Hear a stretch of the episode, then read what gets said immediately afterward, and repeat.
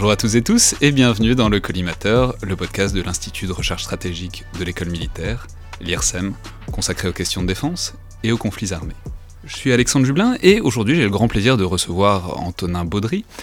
Alors, je ne sais pas trop comment vous présenter en une phrase en fait, parce que vous avez fait plein de choses sur lesquelles on, reviendra, mais en tout cas, on vous reçoit autour du Chant du Loup, donc le film que vous avez réalisé, qui est sorti le 20 février dernier et qui a dépassé maintenant le million 300 000 entrées en salle.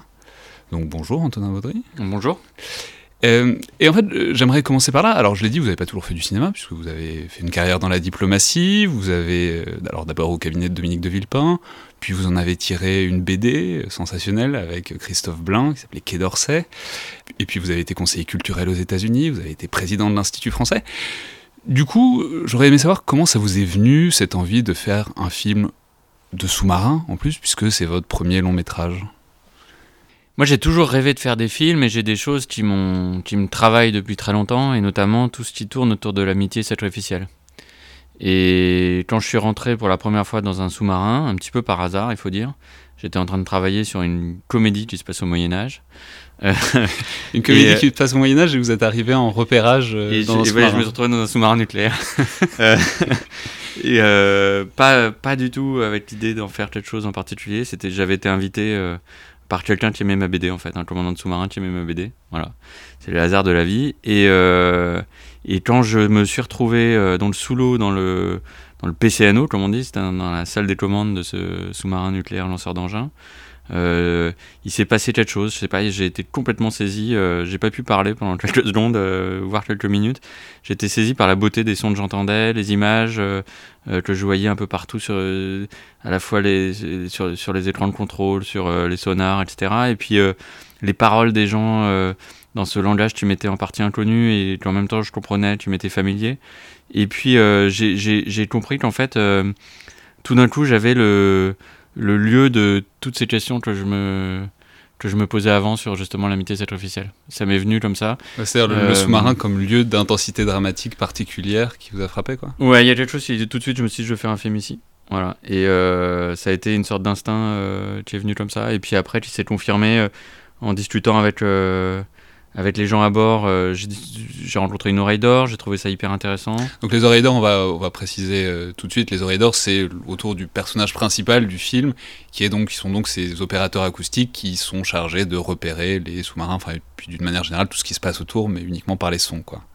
Ouais, c'est un personnage très particulier, l'oreille d'or, dans un bateau, parce que c'est en général des, des gamins, quand même, hein. c'est des gens euh, souvent très très jeunes, sur qui tout repose, puisque évidemment le sous-marin n'a pas de, pas de fenêtre, hein, c'est pas comme dans Jules Verne.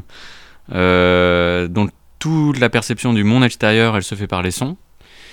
Et c'est un des rares endroits du monde aujourd'hui où l'organe humain, l'oreille euh, d'un être humain est plus performant que les machines. Et donc en fait dans une situation, euh, que ce soit une situation lambda de navigation une situation de danger avec des menaces autour, le commandant pour prendre ses décisions se retourne vers l'oreille d'or et lui demande ce qu'il y a autour. Et ça repose euh, parfois sur l'intuition. C'est-à-dire, euh, des fois, j'ai vu des oreilles d'or ne pas être sûrs de, ce qu'ils entendaient, mais se lancer à l'eau en prenant une décision de classification, comme ils appellent ça, et dire bon, bah, ok, on peut y aller, c'est pas une menace. Et donc, on a des gamins sur qui la vie d'un équipage entier repose, qui sont des gens qui sont en plus ultra sensibles euh, au son et donc ultra sensibles. Et comme toute personne ultra sensible qui sont ultra fragiles, parce qu'ils vivent pas dans le même monde que les autres. Forcément, quand vous percevez des choses que les autres perçoivent pas autour de vous, bah évidemment vous vivez pas dans le même monde. Et j'ai trouvé que c'était un personnage fascinant. Donc voilà, vous m'avez demandé comment j'en étais arrivé là. Bah, c'était euh, c'était une succession d'évidences qui sont arrivées euh, tout en l'espace d'une heure. À, part de la, à partir de la comédie médiévale. À partir de la comédie médiévale, exactement. Et, du coup, est-ce que ça s'est passé euh, facilement? Parce que bon, c'est un film de guerre, donc avec des explosions, avec des effets spéciaux, avec un univers en plus qui est hyper spécifique, qui est à découvrir.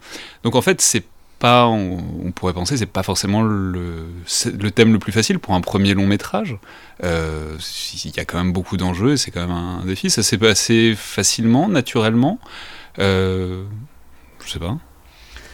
Alors en fait, moi quand j'ai euh, imaginé l'histoire, je me suis pas préoccupé de si c'était facile ou difficile à faire. Vous saviez mon toujours seul, que c'était vous qui alliez le faire? Bah j'avais envie de le faire en tout cas. Ouais.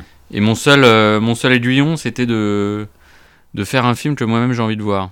Et même pour être plus précis, que j'aurais aimé voir quand j'avais, quand j'étais ado et je regardais des films avec mon père. Et qu'on regardait ensemble plein plein de films et qu'on adorait ça. Et donc en fait, à aucun moment je me demandais est-ce que c'est facile à faire, pas facile à faire, est-ce que c'est cher, pas cher, est-ce que c'est un bordel ou pas un bordel organisé. Je me, disais toujours on verra ça. Mais autant laisser au, début libre cours à l'imagination. Et puis ensuite, euh, j'ai eu la chance de tomber euh, sur des producteurs, et notamment sur Jérôme Sédou de, de Pâté, euh, qui était prêt à relever le défi, qui a été séduit par le, pari que ça représentait de faire en France un, film qu'on n'a pas l'habitude de faire, parce qu'on s'est fait un peu confisquer, il faut dire les choses, toute une série de genres de films par les Américains et par Hollywood, alors qu'on n'a pas la même vision du monde qu'eux, et que, me semble-t-il, c'est dommage de se faire confisquer les images par une autre culture. Et donc, euh, toujours est-il que donc, je suis tombé sur ce producteur, Jérôme Sédou, qui a eu envie de euh, relever ce défi. Euh, pour la raison que je viens de dire, et puis je pense aussi pour, par, par défi personnel dans le cinéma français, de se dire, ok, on, est capable de faire ça. Et, hum, et donc, c'était quelqu'un, et c'est quelqu'un qui fait pas les choses à moitié, c'est-à-dire qu'il vous dit pas, bon, bah, le film coûte 10 et on va le faire pour 3. Ce qui est quand même un peu ce qui arrive parfois. Et donc. Euh, mais oui, mais bah, parce que justement, je suis pas dans les secrets de la production, mais j'ai lu quelque part que c'était un budget autour de 20 millions d'euros, donc ce qui est un gros budget pour le cinéma français. Et en même temps, donc j'avais aucune idée, donc je suis allé regarder et j'ai vu, je suis allé voir mon film de sous-marin préféré qui est Crimson Tide. Donc USS euh, Alabama en français, un film incroyable de Tony Scott en 1995, et c'était 53, 53 millions de dollars, alors que dans Crimson Tide, en fait, il y a quasiment rien, il n'y a quasiment pas d'effets spéciaux, c'est que quasiment qu'un huis clos. Euh, du coup, alors que vous, bon, il y a plein d'effets spéciaux, il y a plein de trucs qui sont plus compliqués à faire. Certes, ça a dû baisser de coût en 20 ans, mais euh, est-ce ah non, que le coût a monté. Aujourd'hui, ah les Américains. Oui, j'ai un copain dans la production aux États-Unis qui m'a dit que le même film aux États-Unis aurait coûté 9 fois plus cher. Oui, les coûts ont monté. Euh, je pense que tout l'argent dépensé se voit à l'écran. Je suis assez fier de ça. Et je pense que mes producteurs sont fiers de ça aussi. C'est-à-dire que le, voilà, l'argent qui a été mis, bah, on, le voit à l'image. Euh, voilà. Après, c'est vrai qu'en France, on a un vrai savoir-faire là-dessus. on, est capable de faire des choses assez bien pour euh, beaucoup moins d'argent que, que, les Américains. alors justement, c'est intéressant puisque le film de sous-marin, effectivement, c'est essentiellement les Américains. Alors je parlais du film de sous-marin parce que moi j'ai l'impression que c'est un genre à part entière parce que c'est hyper spécifique.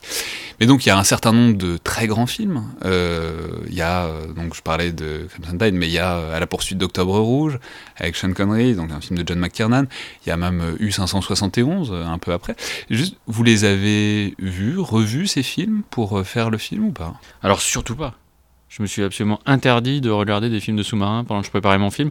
Bon, il se trouve que je les connaissais. Bon, c'est vrai que moi, les, films de sous-marins, j'aime bien ça. Je pense que sinon, j'aurais probablement pas euh, euh, flashé sur un sous-marin. Ou... Mais je me suis absolument interdit pour une raison précise c'est que j'ai eu la chance de pouvoir observer le, réel.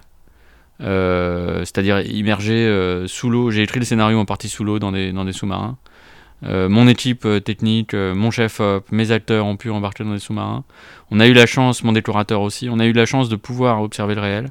Pour moi, c'est beaucoup plus fort de travailler le réel que de travailler des images faites par d'autres qui donnent forcément des clichés. Et donc j'ai même interdit à mon équipe de regarder Das Boat, euh, Rouge, tous ceux que vous citez. Après, ils font ce qu'ils veulent. Mais je leur ai dit surtout ne vous inspirez pas de ça. On travaille le réel. On stylise nous-mêmes. On prend pas des, des clichés faits par les autres. Voilà. Ouais, mais alors euh, c'est très intéressant parce que vous avez eu le soutien de ce qu'on appelle la mission cinéma euh, de, du ministère des Armées, euh, ce, qui est, ce qui est intéressant. Alors souvent c'est La mission cinéma a été créée un tout petit peu après qu'on ait lancé le projet. D'accord. Mais il y a eu une coopération quand même. Absolument. il y a eu une forte coopération avec les, les sous-mariniers. C'est ça, ça, qui est intéressant, c'est que souvent on parle d'un soutien financier qui est, enfin, je sais pas, le secret de la production c'est un autre sujet, mais surtout ce qui est précieux c'est la, la possibilité d'embarquer. Alors vous avez embarqué souvent, combien de fois, longtemps? Enfin, c'est passé comment? Euh, Oui, beaucoup de fois, euh, jamais très longtemps, en général euh, entre 2 et 4 jours, mais dans plusieurs sous-marins différents. Et je dois dire que la coopération effectivement avec les forces sous-marines, euh, la marine, la mission cinéma, la DICODE, etc., a été vraiment euh, exemplaire. Euh, ce sont des gens avec qui la confiance n'est pas immédiate. Il faut gagner leur confiance. Et une fois qu'elle est établie, les choses deviennent très simples et très naturelles. Il y a eu une vraie fraternisation même entre mes équipes de tournage euh, et l'équipage des sous-marins parce qu'on s'est aperçu qu'on fonctionnait pareil. C'était vraiment. euh, C'est-à-dire en Assez équipe étonnant. serrée. euh, C'est-à-dire, c'est des gens qui vont très vite, qui sont très professionnels, qui s'appuient beaucoup les uns sur les autres euh, et qui ont un esprit de mission en permanence. Alors évidemment, dans une, dans un, dans une équipe de tournage, on on n'est pas sous l'eau euh, pendant trois mois, mais on est euh, isolé du monde, euh, on se coupe du monde aussi. Enfin, il y a beaucoup de points communs. Et en tout cas, il y a eu une vraie, euh, il y a eu une vraie osmose entre les, les deux milieux pendant le tournage. Et vous avez eu l'impression d'un désir particulier de la Marine nationale de produire ce film? Parce qu'en fait, j'y pense parce que. Ah, la Marine nationale ne l'a pas produit. non, non, mais de, que ce film soit produit. Parce que souvent, euh, on sait que c'est beaucoup le cas aux États-Unis, en fait, que l'armée, les différentes branches de l'armée, même les- aussi les différentes branches des forces de l'ordre, ont très envie d'avoir des films spécifiques ou des séries télé ou plein de choses sur leur action, parce que c'est aussi quelque chose pour le recrutement, c'est aussi quelque chose pour le rayonnement et pour l'image. Est-ce que c'est quelque chose qui vous est apparu, qu'il y avait un désir de la part, disons, de l'institution militaire de favoriser ce genre de choses, alors que ça n'a pas été facile pendant longtemps? On est arrivé à un moment où effectivement il n'y avait jamais eu de film sur les sous-marins en France. Jamais. C'est toujours des films euh, américains, etc. Il y a eu des films sur l'aviation, il y a eu des films euh, sur l'armée de terre en France. Il n'y a jamais eu de film sur les sous-marins. Moi, c'est ça qui m'a ému, c'est que c'est des héros de l'ombre, les gens. Euh, dans les sous-marins, on, entend parler d'eux quand ils échouent, en gros. Et moi, cette figure du, héros invisible, dont, même la famille, c'est pas tous les risques qu'il prend, ça m'émeut beaucoup. Et je pense que eux, paradoxalement, ils y croyaient pas qu'il puisse y avoir un film sur eux. Moi, je me souviens de l'amiral Alphost, le vrai Alphost de l'époque, euh, j'ai rencontré, avec qui j'ai embarqué d'ailleurs, la première fois que j'ai embarqué. m'a- m'a- Donc l'amiral Alphonse, c'est celui qui se charge de la force sous-marine. C'est ça. C'est c'est le voilà, c'est celui qui est en charge de tous les sous-marins en France. M'a dit euh, c'est impossible de faire un film euh, sur les sous-marins, euh, c'est trop lent. C'est pas c'est pas comme les avions, nous on va trop lentement, etc. Moi j'avais déjà, je commençais déjà à réfléchir à une idée de film et à avoir mon film en tête, donc euh, ça me faisait un peu sourire. Mais et puis finalement on l'a convaincu, mais euh, mais voilà, il y avait- il y avait il y avait un peu, il y avait- pas une euh, demande de leur part du tout. Ils y croyaient plutôt pas. Euh, mais quand ils ont vu qu'on se mettait au travail, euh, ils étaient ravis. Parce que euh, c'est vrai que c'est, Ne serait-ce que je vais vous dire une chose. Nous, on a pu embarquer dans les sous-marins. Mais leur famille n'a pas le droit d'y mettre le pied. Et donc, très souvent, c'est les retours que j'ai là maintenant, c'est que les, les, les, les filles, fils, frères, femmes des, sous-mariniers, tout d'un coup découvrent le, quotidien de leur, leur mari, leur père ou, ou leur fils à travers le film. Et euh, j'ai des témoignages très très émouvants de, là-dessus d'ailleurs. Euh, mais, mais voilà, donc euh, il y a toujours ce, ce plaisir-là, c'est sûr, de, de se dire bon, bah voilà, ce que, ce que je fais, au moins il y a d'autres personnes qui en seront les témoins. Oui, parce qu'on a eu, euh, il n'y a pas très longtemps, Nathalie Guibert, qui est journaliste au Monde, euh, spécialiste des questions de défense, qui a embarqué aussi sur euh, des SNA, donc sous-marins nucléaires d'attaque, et des SNLE, sous-marins nucléaires lanceurs d'engins, qui disait que c'était parfait en tout point, notamment en termes d'espace, quoi, que l'espace de vie était parfaitement rendu, ce qui effectivement est un truc. Et notamment, on voit très bien dans le film l'opposition entre les sous-marins nucléaires d'attaque, où tout le monde est rassemblé, tout le monde est un peu les uns sur les autres, et les sous-marins nucléaires lanceurs d'engins qui sont ces espèces d'immenses machines, euh, voilà, qui sont presque un vaisseau spatial, quoi. Mais alors c'est plus que ça, il y a même un- une opposition d'esprit, je trouve, entre les deux. Que pour moi, hein, je parle en mon nom, euh, pour moi les SNA c'est des pirates. C'est vraiment euh, les types, le premier truc qu'ils font quand ils plongent c'est de retirer leur grade, retirer le haut de leur uniforme, ils se laissent pousser la barbe, ils sont... les, les, les étudiants, il y a des têtes de mort dessus, mais c'est pas les têtes de mort euh, agressives, euh, c'est les têtes de mort de pirates, c'est des trucs d'ado en fait. Et ça vient d'ailleurs de la Seconde Guerre mondiale où euh, certains navires, le Rubis, le Casablanca, sont battus avec les Anglais contre les Allemands. Du coup, ils ont été autorisés par la reine d'Angleterre à porter le, Jolly- le, Jolly Roger. le- le Jolly Roger. Donc des- tout ça, c'est des aventures complètement héroïques qui sont derrière. Et alors que le SNLE, c'est vraiment le dernier ressort du président. C'est le côté, c'est la royale, quoi. C'est vraiment. Euh, alors vous dites vaisseau spatial, c'est vrai. Il y a un côté un peu, euh, il y a un côté un peu spatial dans, dans un SNLE. Et au-delà de ça, il y a même un état d'esprit euh, à bord qui est vraiment très différent. Moi, j'ai discuté avec un, officier qui a été dans les deux, et qui a été retrouvé, qui, s'est retrouvé dans la même situation dans les deux. Il s'est retrouvé en pleine nuit, tout seul, chef de car, et il y a un truc qui pète, je sais plus ce que c'était, un bout de sonar, un machin. Et donc, euh, il, il- un truc, il trouve une pièce de rechange, il la bricole dans le SNA, et le matin, quand le, quand le Pacha arrive, il lui dit euh, Au fait, euh, j'ai remplacé le, le machin qui avait craqué avec tel bout que j'ai rafistolé à tel endroit. Le Pacha lui dit Très bien. Il, lui arrive la même chose dans un SNLE. Il, fait, il, il, s'apprête à faire ça et, le, et, et, un type qui il dit, lui saute dessus, mais t'es fou, il faut d'abord faire une réunion pour savoir si euh, c'est opportun de faire ça maintenant, parce que dans le SNLE, rien n'est fait au hasard. Il faut, il faut être sûr que cette pièce d'or change, on en a qu'une. Est-ce que c'est maintenant qu'il faut l'utiliser ou il faut, est-ce qu'il faut attendre euh, parce pour si le deuxième sonar pétait, etc., etc. Et donc, c'est là quand il m'a raconté ça, moi, ça, ça j'ai vu tout de suite ce que ça voulait dire. Alors, il y, a les, endroits et puis il y a aussi les personnes. C'est-à-dire, c'est. Euh, vous avez dit que vos acteurs ont embarqué aussi parce que c'est, hyper intéressant parce que c'est vraiment un truc là-dedans, le travail d'acteur. Euh, c'est-à-dire, quand on connaît un peu les marins en général euh, et sous-mariniers en particulier, il y a un truc avec les corps, il y a un truc avec la manière de se tenir, la manière de se positionner dans l'espace, qui en tout cas, moi, m'a rappelé des gens et m'est apparu assez parfait. Donc, c'est Comment est-ce que vous en êtes arrivé là? C'est-à-dire, c'est les acteurs qui ont fait leur truc dans leur coin? C'est vous qui saviez ce, que ce à quoi vous vouliez arriver? Alors, c'est plusieurs choses. D'abord, il y a la décision de euh, faire les décors à l'échelle 1. Bon, il y a des scènes qui sont tournées dans les vrais sous-marins, mais les salles de commande. J'allais vous demander, il y, y, en a beaucoup des scènes dans les vrais sous-marins? Ouais. Toutes celles qui ne sont pas dans les salles de commande. Voilà, les salles de commande ont été faites en décor, tout le reste est dans les vrais sous-marins. Euh, par exemple, la, la, scène où euh, ils échangent, ils authentifient le code, c'est dans un vrai SNLE. C'est dans donc, le messe des officiers euh, du SNLE. C'est ça, ouais. Mais donc, quand j'ai fait les, les, décors dans le salle des commandes, j'ai pris une décision qui était pas évidente a priori, qui a surpris en tout cas, qui était de les faire à l'échelle 1, parce que c'est très compliqué. une caméra, c'est gros, il y a du monde derrière, etc., y compris moi. et évidemment, c'est toujours plus simple d'avoir de la place. J'avais pas envie de faire des plans comme certains plans d'Octobre Rouge où euh, tout d'un coup on a, euh, alors on, a l'impression d'être à 15 mètres du sous-marin, on a l'impression que le sous-marin tout d'un coup c'est le Drugstore Publicis et que alors ça permet de faire un beau plan, hein, c'est sûr, avec tout le monde à l'image et tout, mais tout d'un coup on a l'impression qu'on est dans, on est plus du tout dans le réel. Je me suis fixé comme règle que non seulement les décors étaient à l'échelle 1, mais en plus l'objectif de la caméra serait toujours dans le lieu de vie. Ce qui posait un nombre de problèmes considérable. Mais ce qui permettait aussi.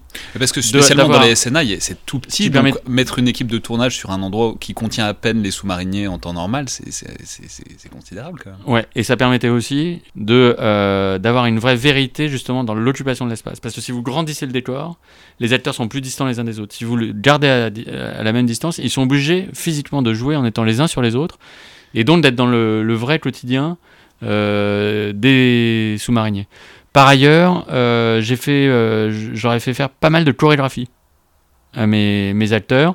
Euh, j'ai une amie qui est chorégraphe que j'ai fait venir sur le plateau. On a travaillé tous ensemble parce qu'il s'agissait d'arriver à créer un équipage, c'est-à-dire des gens qui sont capables d'agir de manière synchronisée et même qui se sentent les uns les autres sans forcément se voir ou se toucher. Et ça, c'est quelque chose de très impressionnant. Là, vous voyez tout de suite que les gens se connaissent dans la façon dont ils bougent ensemble ou pas. Et donc j'ai voulu recréer ça. Et ça, ça a été du travail de préparation, ça a été beaucoup de répétitions sur le plateau avant de tourner, etc. Donc ça a été, euh, ça a été un truc mûrement réfléchi. Et puis les acteurs, c'est vrai que le fait de les faire euh, plonger sous l'eau avec des vrais sous-mariniers et aussi d'avoir des figurants sous-mariniers sur le plateau qui étaient là autour d'eux, ça les a aussi euh, mis dans le jus. Ouais, ouais. Et non, mais c'est très vraiment. Alors, moi, je trouve que la une des performances qui vraiment arrache l'écran, c'est Reda Kateb dans le rôle du, commandant de, sous-marin. Mais euh, je sais pas, il a fréquenté pendant des commandants de sous-marin? Parce que c'est pas, même pas la même posture physique entre un commandant et même dans le. C'est amusant d'ailleurs parce que à un moment il y a Omar Sy qui passe de second à commandant et il a sa, posture, il a son, disons son, son, corps qui change entre les deux. Donc est-ce que est-ce qu'ils en ont parlé avec des commandants? Est-ce que est-ce que c'est simplement par immersion, par symbiose à force de traîner avec eux? Je sais. Bah d'abord, ils en ont parlé avec des commandants, ensuite on en a parlé ensemble aussi, pas mal. Et puis c'est des super comédiens, c'est-à-dire que c'est des gens qui sentent, euh, qui sentent les choses importantes, structurantes dans les corps. Euh, c'est des, acteurs qui jouent avec leur corps. Et ça c'est fondamental parce que euh, les acteurs qui jouent avec leur tête, c'est toujours compliqué, je trouve. Et, eux, d'autant plus que quand vous parlez des sous-mariniers, vous parlez de gens qui sont tout le temps dans la sobriété. Et donc arriver à faire euh, ressentir un univers qui est l'univers intérieur, mental, les, dilemmes qu'il peut y avoir, les tragédies intérieures, en restant tout le temps dans la sobriété, c'est difficile. Et c'est là où je trouve qu'ils ont été euh, très forts. C'est qu'ils ont, ils sont jamais allés dans un truc facile, psychologisant, euh, etc. Jamais. Oui, parce que c'est ça qui est marquant aussi, c'est que, alors j'ai pas toute leur filmographie respective en tête, mais euh, j'ai pas en tête qu'ils aient joué particulièrement des rôles de militaires, encore moins de marins avant, quoi. C'était. Mm, bah non, non, bien sûr que non. Mais cela dit, euh, c'est ça qui est chouette. C'est, euh, je pense que c'est chouette pour eux et c'est chouette pour moi. C'est-à-dire que pour eux, ce qui est chouette, c'est de jouer des, de découvrir les métiers des autres, un métier différent à chaque aventure. Et pour moi, c'est de faire faire des choses qu'on n'a jamais vues euh, faire faire à ces comédiens-là. Alors le choix s'est fait comment Bah, Notamment, je pense à Mathieu Kassovitz, euh, qui a un personnage qui a une manière de jouer très particulière. Moi, qui m'a rappelé un peu son personnage dans le Bureau des légendes, que je saurais pas très bien décrire, mais c'est quelqu'un qui à la fois est dans le moule et en même temps, on sent qu'il y a quelque chose un peu fragile. J'ai pas envie de dire une fêlure, mais qu'il est un peu sur la brèche en permanence. Est-ce que c'est, par exemple lui, est-ce que c'est pour ça que vous l'avez choisi, avec en tête son rôle de Malotru, donc dans le Bureau des légendes? Est-ce que c'est autre chose? Non, pas du tout, parce que j'avais pas vu le Bureau des légendes à l'époque. Non, c'est que, je sais pas, euh, une intuition, euh, une rencontre avec lui, je le voyais bien en Alphost. C'est. Vous savez, des fois, c'est, ça se base sur des choses euh, qu'on peut pas forcément décrire, hein, parce qu'il faut arriver à se projeter dans un, dans un univers euh, qu'on, a, qu'on a en tête, mais qu'on n'a pas encore euh, objectivé. Mais donc, euh, des fois, c'est à l'insu même de, du comédien. Enfin, c'est, tout ça est très compliqué. Une attaque majeure est en cours sur le sol français. Le président de la République me commande d'effectuer une frappe en riposte. Nous avons été pris au piège. J'ai passé ma vie à apprendre à des gamins à faire confiance à un système. Maintenant, il faudrait que je neutralise ces gamins. C'est nos frères en face là. C'est pas nos frères, ce sont des marins sous ordre de tir. On n'a plus le choix.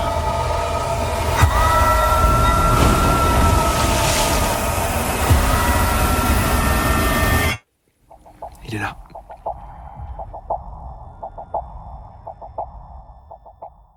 Alors, si on parle maintenant de l'histoire, puisque vous, je l'ai déjà dit, vous avez tout fait, quoi. Vous êtes à la fois scénariste et réalisateur.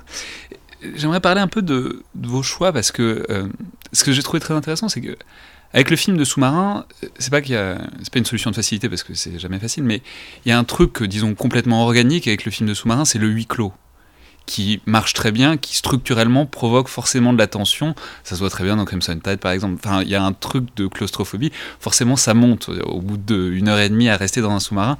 Quoi qu'il arrive, on va ressentir de la tension. Or, vous, vous avez fait le choix de casser ce truc-là, à peu près en permanence, alors avec des scènes à terre, et puis aussi avec un certain nombre de scènes filmées dans l'eau, c'est-à-dire on voit les sous-marins glisser dans l'eau. Donc voilà, comment est-ce que est-ce que c'est un choix conscient? Est-ce que c'est vous avez voulu le faire comme ça? Euh, Comment est-ce que ça vous est venu cette manière de filmer le sous-marin de l'intérieur, mais pas que de l'intérieur, quoi? Bah, moi, ça me fait rêver de voir des, des fonds sous-marins, des, Ah, c'est hyper beau. des- En plus, pour moi, le, le- le sous-marin a une forme très très belle. En- il- il- euh, Organique, en fait, il ressemble à une baleine. Et donc, j'avais envie de le montrer, j'avais envie, euh, j'avais envie de le voir, j'avais envie de voir. C'est vrai de voir un intérieur et un extérieur, je sais pas, moi j'adore ça. Surtout quand c'est quelque chose comme ça de, de l'ordre du confinement. Et non, je sais pas, là, c'est oui, c'est un truc de, de rêverie, quoi. J'avais envie de le voir comme ça. Il n'y a pas vraiment de raison théorique, c'est plus une raison sensuelle, en fait. Ouais, mais du coup, c'est aussi vous, avez, vous enfin, c'est toujours à à la fois à terre et à la fois dans le sous-marin, quoi. C'était important de montrer, je, je sais pas, cette articulation, parce que c'est vrai que le sous-marin, en fait, par essence, est commandé, enfin, surtout le SNLE est commandé depuis la terre. C'est c'est toujours une tension dans les films de sous-marin, la transmission de l'ordre et la, la capacité d'établir une connexion ou pas. Oui, mais ce qui est intéressant, c'est justement après, ils sont coupés. Ouais. C'est-à-dire qu'ils peuvent plus communiquer. Moi, ce que je trouve hyper intéressant, c'est des gens qui ne peuvent plus communiquer ensemble, mais qui forment une famille. Et qui se connaissent suffisamment pour arriver à savoir ce que les autres pensent, ce que les autres vivent. Et qui sont, euh, qui sont toujours ensemble, même quand ils sont séparés. C'était ça depuis le début qui m'intéressait. Et c'est ça, je trouve, que permet le dispositif de sous-marin. De créer ça de manière extrême. Parce que quand vous êtes dans un SNLE, ou dans un SNA d'ailleurs, mais encore plus dans un SNLE, vous êtes coupé du monde, euh, et vous ne savez pas si le monde existe encore à la limite. C'est vraiment quelque chose de très très particulier. Alors, juste, il y a une histoire d'amour dedans. Euh, pourquoi une histoire d'amour? Enfin, c'est-à-dire, ça marche très bien. Elle est connectée à l'intrigue euh, de sous-marin aussi par un détail. Euh, Ah, c'est pas un détail. Non, non, mais pas par un détail, mais par un. Enfin, il y a, disons, il y a une articulation, il y a Ouais. une charnière entre les deux sur un événement très précis. Deux, ouais. Et pourquoi euh, C'est des vies très particulières, hein, les vies de sous-mariniers. C'est-à-dire, c'est des gens qui sont sous l'eau 70 jours d'affilée. Et quand vous avez des jeunes qui s'engagent là-dedans, c'est très particulier pour eux parce que ils sont évidemment pas sur les réseaux sociaux, pas sur Facebook, pas sur Internet, ils ont pas le téléphone, machin. Donc les rencontres se font vite. les, et ça fait partie de leur vie, justement, soit d'être attendu, soit de pas l'être, et de, rencontrer quelqu'un très vite. Et euh, moi, ça m'a beaucoup touché la candeur et la beauté de, de ces rencontres-là, telles que, telles que j'ai pu les, les comprendre à travers euh, mes discussions avec euh, des jeunes sous-mariniers. Et je trouvais que ça faisait vraiment partie du rythme que j'avais envie de donner au film, qui est, une rencontre comme ça. Et en plus, une rencontre qui bouleverse l'ordre du film, puisque c'est finalement paradoxalement, grâce à cette rencontre-là, c'est à cause de cette rencontre au début qu'il n'est pas là où il devrait être. C'est grâce à ça, finalement, qu'il est en situation de pouvoir sauver euh, un certain nombre de vies. Donc voilà, c'est quelque chose qui m'a toujours parlé, ça. Ok, bah alors justement, maintenant on va peut-être un peu entrer dans, dans les spoilers. Enfin, alors si vous n'avez pas vu le film, alors d'abord allez le voir. Mais en même temps, à 1 300 000 entrées, on peut penser que statistiquement les auditeurs du collimateur seront allés le voir. Mais sinon, mettez sur pause et reprenez après. Euh, mais sur les choix même, euh, sur les choix scénaristiques, ce qui est hyper intéressant et ce qui est très marquant, c'est que vous mettez en scène un combat, ok, mais un combat entre Français un combat fratricide et ça a frappé beaucoup de monde quand, quand- quand j'en parlais un peu. C'est-à-dire, pourquoi euh, Est-ce que c'est pour le ressort dramatique, donc du côté fratricide?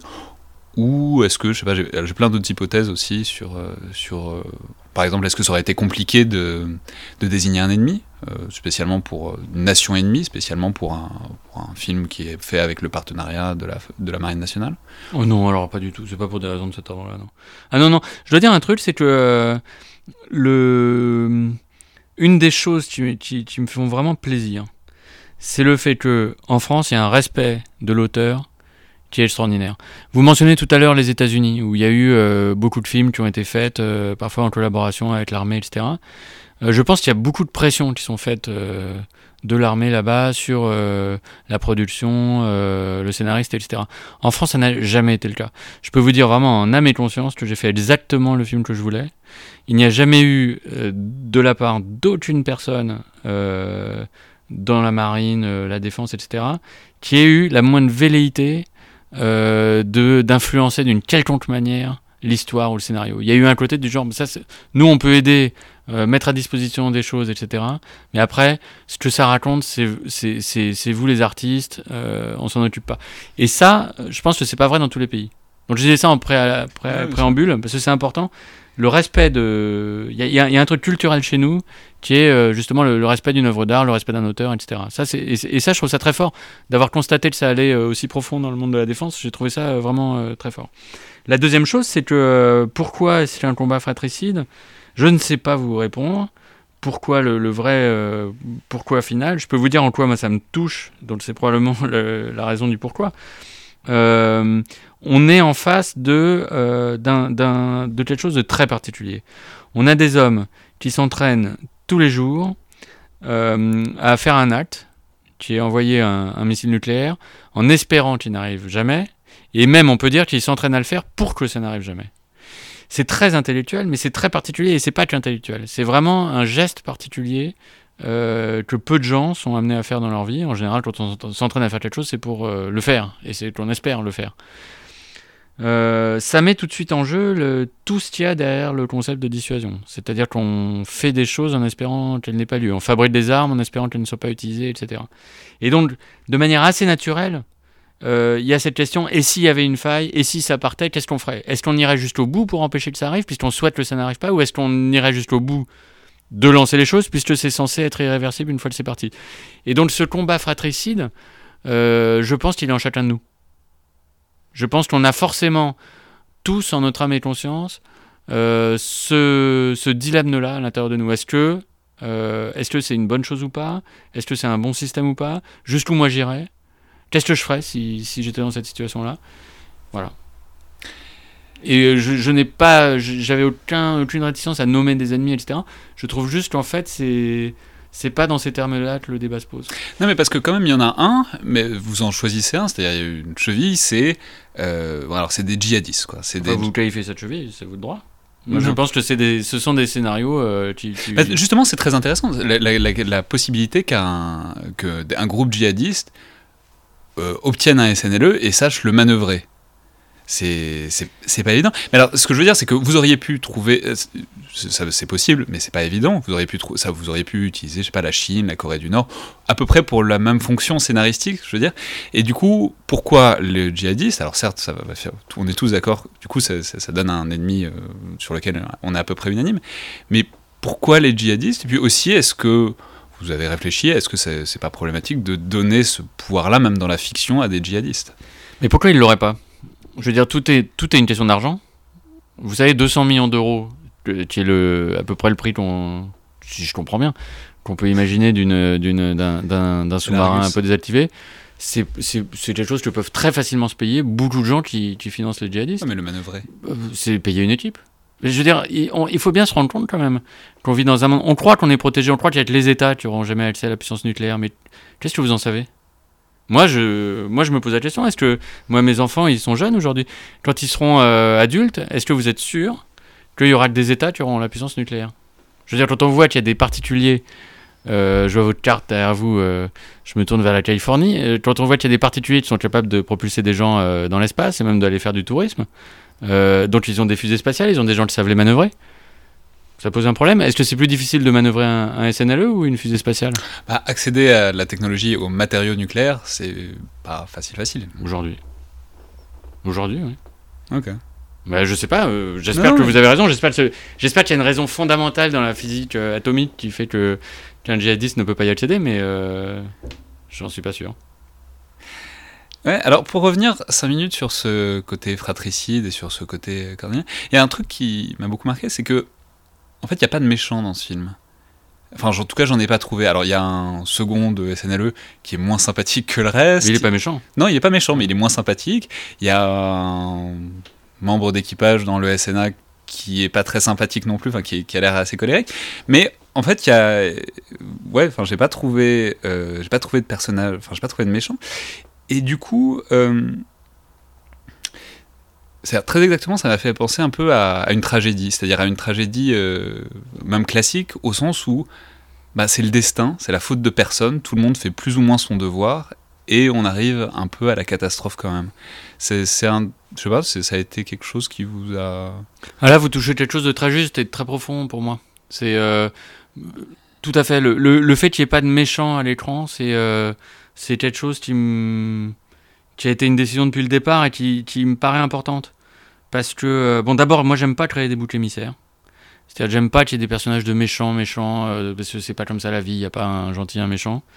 Euh, et puis en plus, je pense que plus profondément, en fait, c'est ce que vous dites, c'est-à-dire que dans la vie, chacun fait ce qu'il pense devoir faire. Et malgré tout, bah, ça crée des situations de tragédie. Et non, non, c'est vrai, tout ce que vous dites là, moi, c'est des choses, euh, effectivement, ça me, bah, ça me fait plaisir voilà, que vous analysiez les choses comme ça, parce que c'est comme ça que moi, je les ai, je les ai ressenties et construites. Mais non, mais du coup, c'est intéressant et ça explique aussi peut-être une partie de pourquoi vous avez choisi ce truc-là. C'est, enfin, pour la tragédie pour ces trucs cornéliens, en fait, ce qui le truc qui est toujours important, c'est le sens du devoir. Euh, en fait, tout le monde a toujours l'impression de faire son devoir. Et du coup, le milieu militaire, pour ça, bah, en fait, c'est un des rares milieux où les gens sont à ce point-là obnubilés par le concept de devoir, en fait. Absolument, et c'est ça qui en fait un milieu aussi à part et aussi attachant aussi à certains égards, parce que euh, on vit dans un monde où tout est marchand. On vit dans un monde qui est complètement dominé par l'argent, par le commerce, par les valeurs marchandes, tout, de partout. Et il y a peu de milieux sociaux, alors il y a l'école, mais dans les milieux professionnels, euh, avec que des adultes, on va dire, il y a peu de milieux dans lesquels euh, l'argent n'a absolument aucun rôle. Quand on est en bas dans un sous-marin, l'argent ne sert à rien. Enfin, si, à s'acheter des chewing-gums peut-être, mais voilà, c'est quand même très limité. Et, c'est vrai qu'il est fondé sur d'autres valeurs qui sont. euh, euh, ce que vous dites, le devoir, une certaine forme de, solidarité, l'esprit de mission. Et j'ai trouvé ça très intéressant, ce monde non capitaliste, euh, comme une petite bulle dans, dans le grand monde capitaliste dans lequel on vit. Ouais, c'est intéressant parce que vous les décrivez aussi, enfin vous les, pas vous les décrivez, mais vous les montrez aussi beaucoup comme des artistes. C'est-à-dire il y a toujours cette tension entre artiste et militaire. Il y a un, moment, il y a l'officier supérieur de l'oreille d'or qui lui dit c'est pas les beaux-arts ici. Euh, ce qui est hyper intéressant parce que ça, ça joue sur la tension entre la sensibilité que enfin, voilà, que vous vous attachez à montrer et en même temps l'idée que en fait, pour que ça reste fonctionnel, il faut un cadre, quoi. Ouais, Oui, oui, tout à fait. Le- L'oreille d'or, c'est euh, quelqu'un qui met les mots sur des choses. Il entend les phénomènes extérieurs et il met des mots dessus. C'est exactement la fonction du poète. Et donc, pour moi, c'est un artiste. Et, et je pense que ce sont des artistes. Mais ce sont des artistes dans un cadre, comme vous dites. Et cette tension-là, euh, je, euh, je la trouve intéressante, ça c'est vrai. Je la trouve intéressante. Alors, il y, a plein de trucs. Alors, on a posé la question sur Twitter de, ce que les gens avaient pensé. Alors, il y a plein de gens hyper érudits, beaucoup plus érudits que moi sur ces questions-là sur, sur, Twitter, qui ont relevé plein de choses. Euh, et alors, il y a une chose que, qui a frappé tout le monde, c'est le missile balistique. À un moment que, enfin, le missile que vous tirez pour intercepter le missile balistique qui porterait une charge nucléaire qui toucherait la France. Euh, bon, alors d'abord, la technologie n'existe pas, mais ça vous le glissez très bien dans les dialogues. Mais surtout, les images que vous montrez, tout le monde a relevé que c'était un missile Exocet. Donc un missile anti-navire, un missile mer-mer. Euh, alors pourquoi? Pourquoi? Voilà, pourquoi? Parce que s'il partait vers le haut, on le voyait pas à l'écran. Ah, c'est ça? Ouais. Parce que je, moi, je me suis dit que c'était peut-être. Euh, enfin, que la marine nationale vous aime bien, mais qu'elle avait peut-être pas tiré un missile juste pour vous faire des images. Ah, ça, c'est sûr que ça aurait été compliqué. Ouais. C'est peut-être les seules images qu'ils avaient en stock. C'était mais... un peu compliqué. Non, non, mais c'est simplement. Euh, oui, c'est pour des raisons visuelles, en fait. Euh, non, c'était pas pour indiquer un missile mer-mer, mais de toute façon, effectivement, on est dans un dispositif qui est. Euh, d'ordre du, du, un peu du désespéré euh, et, et, pas forcément euh, voilà donc je me suis dit ça avait, ça avait pas d'importance l'exactitude en l'occurrence. Ce qui était important c'était qu'on le voit. Mais, mais, justement, quel lien vous avez eu à l'exactitude? C'est-à-dire, à quel moment Vous avez dit à quel point c'était important pour vous que les intérieurs, par exemple, soient, soient exacts. Euh, les équipements, ils le sont pas forcément. Dans, ouais, le, le, rapport à l'exactitude, pour moi, est important dans tout ce qui est de l'ordre des mécanismes et dans ce qui est de l'ordre de ce qui, ce qui influe avec l'humain. Ouais. Voilà. Quand c'est juste une histoire, est-ce que tel matériel ou tel, est-ce que c'est un Orion truc ou un machin franchement, euh, je comprends très bien hein, quand on connaît le truc et qu'on regarde un film, on a envie de tout coller et tout. Euh, ça me préoccupait moins que, par exemple, vous parlez des décors, la taille des décors, etc. Ça tout de suite, ça, ça joue sur l'humain, etc. Donc ça me préoccupait plus. Et vous avez, vous avez pu tourner longtemps dans les sous-marins? Enfin... bah, On s'est calé sur les exercices des, des sous-marins pour pas, euh, évidemment euh, nuire à. J'imagine qu'on commande pas un SNLE comme ça. Ouais, donc euh, ça a été. Voilà, on se calait dans leur mission d'exercice. Donc, euh, comme on avait des tournages à faire aussi dans les villes de Toulon et de Brest, on a, donc quand ils n'étaient pas disponibles, on faisait autre chose. Ouais. Et il y a une. Alors, juste pour finir là-dessus, la première scène, la première scène est hyper marquante parce que c'est l'intersection, disons, entre quelque chose qui est hyper réaliste c'est-à-dire le fait que enfin, la Syrie, les eaux syriennes, et le fait qu'il y a plein de sous-marins qui se croisent dans ces eaux-là, enfin, dans un très petit périmètre, et en même temps une scène qui n'est pas tant que ça, puisque bah, le commandant qui tire au lance-roquette sur un hélicoptère, c'est pas, disons, le truc le plus précis. Enfin, euh, ce serait difficile. Euh... Donc, comment est-ce que vous avez réfléchi cette première scène? Eh ben, je vais vous dire. C'était en discutant avec des sous-mariniers et en les poussant un peu dans leur tranchement. Ouais. En leur disant, parce que assez rapidement j'ai compris, alors j'étais sous l'eau hein, quand on a eu ensemble l'idée de cette scène, euh, et assez rapidement j'ai compris qu'en fait être traqué par un hélicoptère c'était ce qui pouvait leur arriver de pire en gros. Parce que eux n'ont pas de moyens anti-aériens et l'hélicoptère peut ne pas les lâcher, il suffit qu'il trempe son sonar euh, à intervalles réguliers, il les lâche pas et quand il veut les grenader, il les grenade. Et donc euh, je leur disais mais vous pouvez pas plonger plus profond etc. Et non, euh, ça aussi profond qu'on plonge ils peuvent nous avoir avec leur grenade. Et donc au bout d'un moment je leur ai demandé mais vous faites quoi? Et il y avait le commandant, il se trouve qu'il était là. Je dis, mais tu fais quoi? Parce qu'on se tutoyait du coup à l'époque, euh, après quelques jours de navigation. Et euh, tu fais quoi? Il me dit, bah de toute façon, euh, on va mourir, donc la seule chose à faire, c'est de faire surface et d'essayer de se faire l'hélicoptère, qu'est-ce que tu veux que je te dise? Et je dis, mais avec quoi? Il me dit, bah on n'a rien, on n'a pas d'équipement, donc j'y vais au FAMAS, ou alors je sais pas s'il y a des nageurs de combat qui ont laissé un truc, je prends leur truc et j'essaye. Voilà. Donc moi, j'essaie toujours de me mettre dans la situation de me dire, qu'est-ce que je ferais si c'était moi? Est-ce que je me laisserais mourir? Ou euh, est-ce que j'essaierai un truc? Est-ce que alors après le commandant je lui dis mais qui y va sur le sur le pont? Tu, tu, tu t'es commandant tu vas pas y aller toi? Il me dit bah si je vais pas envoyer quelqu'un à ma place pour faire ça. De toute façon comme c'est complètement désespéré j'y vais moi. Voilà. Donc après je sais que les gens disent ah c'est pas réaliste et tout parce qu'effectivement c'est, c'est pas prévu que ça arrive comme ça. Mais n'empêche que qui vous dit que ça va pas arriver comme ça puisqu'il n'y a pas de moyens anti-aériens et que si vous êtes euh, suivi par un hélicoptère comme ça qui veut votre peau il va l'avoir. Donc ça ça suscite des manœuvres désespérées qui sont tout à fait logiques Et parmi ces manœuvres désespérées, euh, il y a celle-là. Est-ce qu'elle peut marcher ou pas? Oui, celle-là a des chances de marcher. Quand, quand le personnage joué par Omar Sy sort du sous-marin pour essayer d'aller euh, communiquer avec l'autre, bien sûr que ça a aucune chance de marcher. Et d'ailleurs, dans le film, ça marche pas.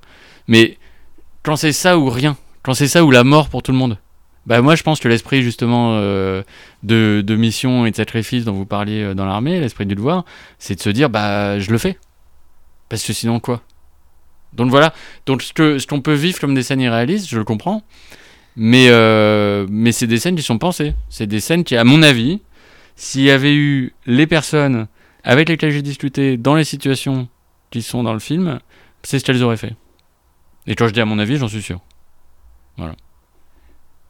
Ouais. euh, non, alors la dernière question, c'est en fait le personnage dont, dont vous parlez un peu, mais dont on, enfin le personnage qui est pas crédité, disons, c'est le, c'est le son dans ce Mhm. film, qui est un peu le.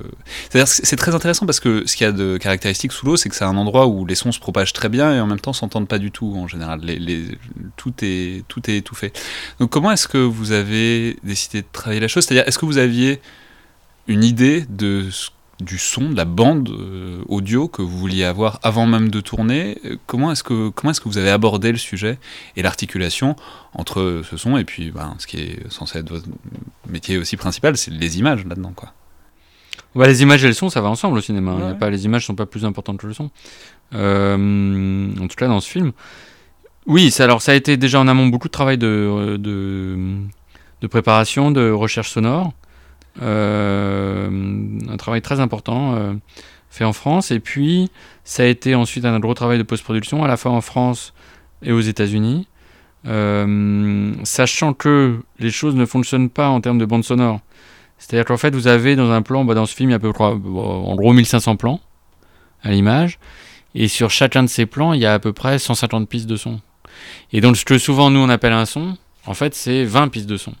Et selon comment vous les mixez, c'est-à-dire que vous en avez certains qui sont masquants par rapport à d'autres. Donc, si vous augmentez un peu le niveau de ceux-là, vous entendez plus les autres et vice-versa. Et donc, du coup, ça veut dire qu'en fait, c'est un travail à la fois de conception globale et puis de détail qui est euh, assez vertigineux.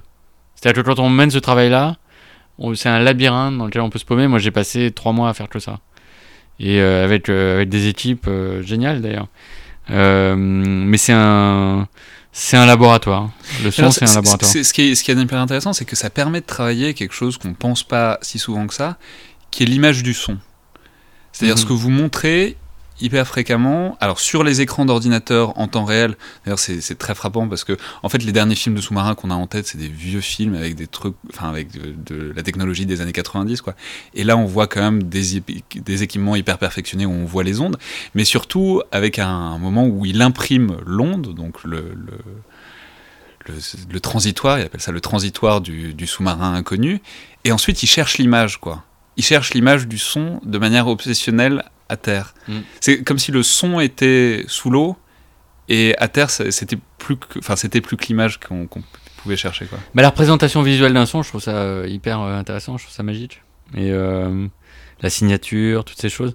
Et oui, oui, c'est vrai que ce jeu-là de, de l'image et du, et du son, je, je le trouve magnifique. Et, et que. Euh, bah, je, oui, je sais pas quoi vous dire, c'est un truc que j'aurais aimé même en mettre plus dans le film, des choses comme ça. J'ai passé beaucoup de temps aussi à ça, à, faire le dessin des, des écrans, etc. Et à la fois m'in- m'inspirer du réel, j'ai pu travailler euh, avec les simulateurs qui existent et tout, et puis à la fois les recréer évidemment. Et ça Euh, ressemble à ça, c'est vous avez pris à peu près les instruments qui sont réels? Oui, non, c'est-à-dire qu'ils sont stylisés, ils sont modélisés. C'est. euh, Et c'est amusant parce que souvent on voit d'or et euh, on, on s'en aperçoit pas toujours. J'ai vu le film deux fois du coup et j'avais pas tout repéré la première fois. Et en fait, c'est qu'il passe vraiment, il, il voyage sur la bande son de l'océan et il voyage avec une petite molette, enfin un petit joystick qu'on voit. souris. Ouais, souris, une une souris qu'on voit. Mais du coup, c'est hyper marrant parce qu'il se. On sent qu'il se. bah, il scanne, il scrute l'horizon en fait.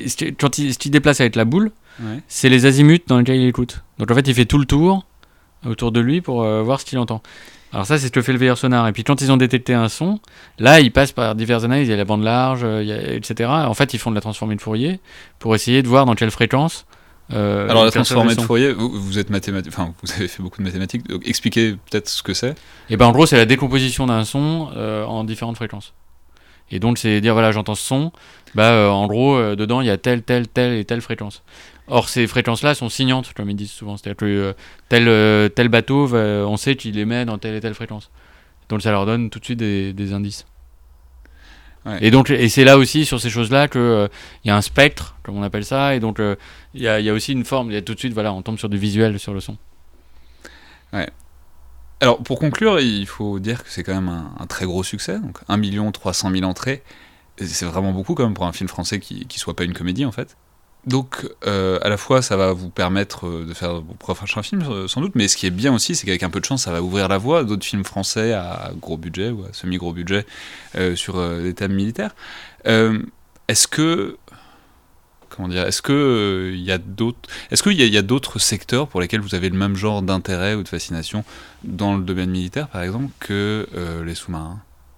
Alors, bah, je trouve tout, ouais, toutes les opérations euh, faites par des êtres humains sont intéressantes. Donc, euh, militaires ou civils, c'est. Là, je peux pas vous en citer un en particulier. Après, c'est. Moi, j'espère comme vous que, que, que, que plus de productions euh, euh, vont, vont se faire euh, qui, qui, qui, qui mettent en scène euh, des.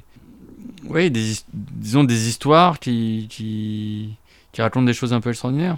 J'espère. Mais pas forcément que militaire. Ça peut. bah, voilà. C'est.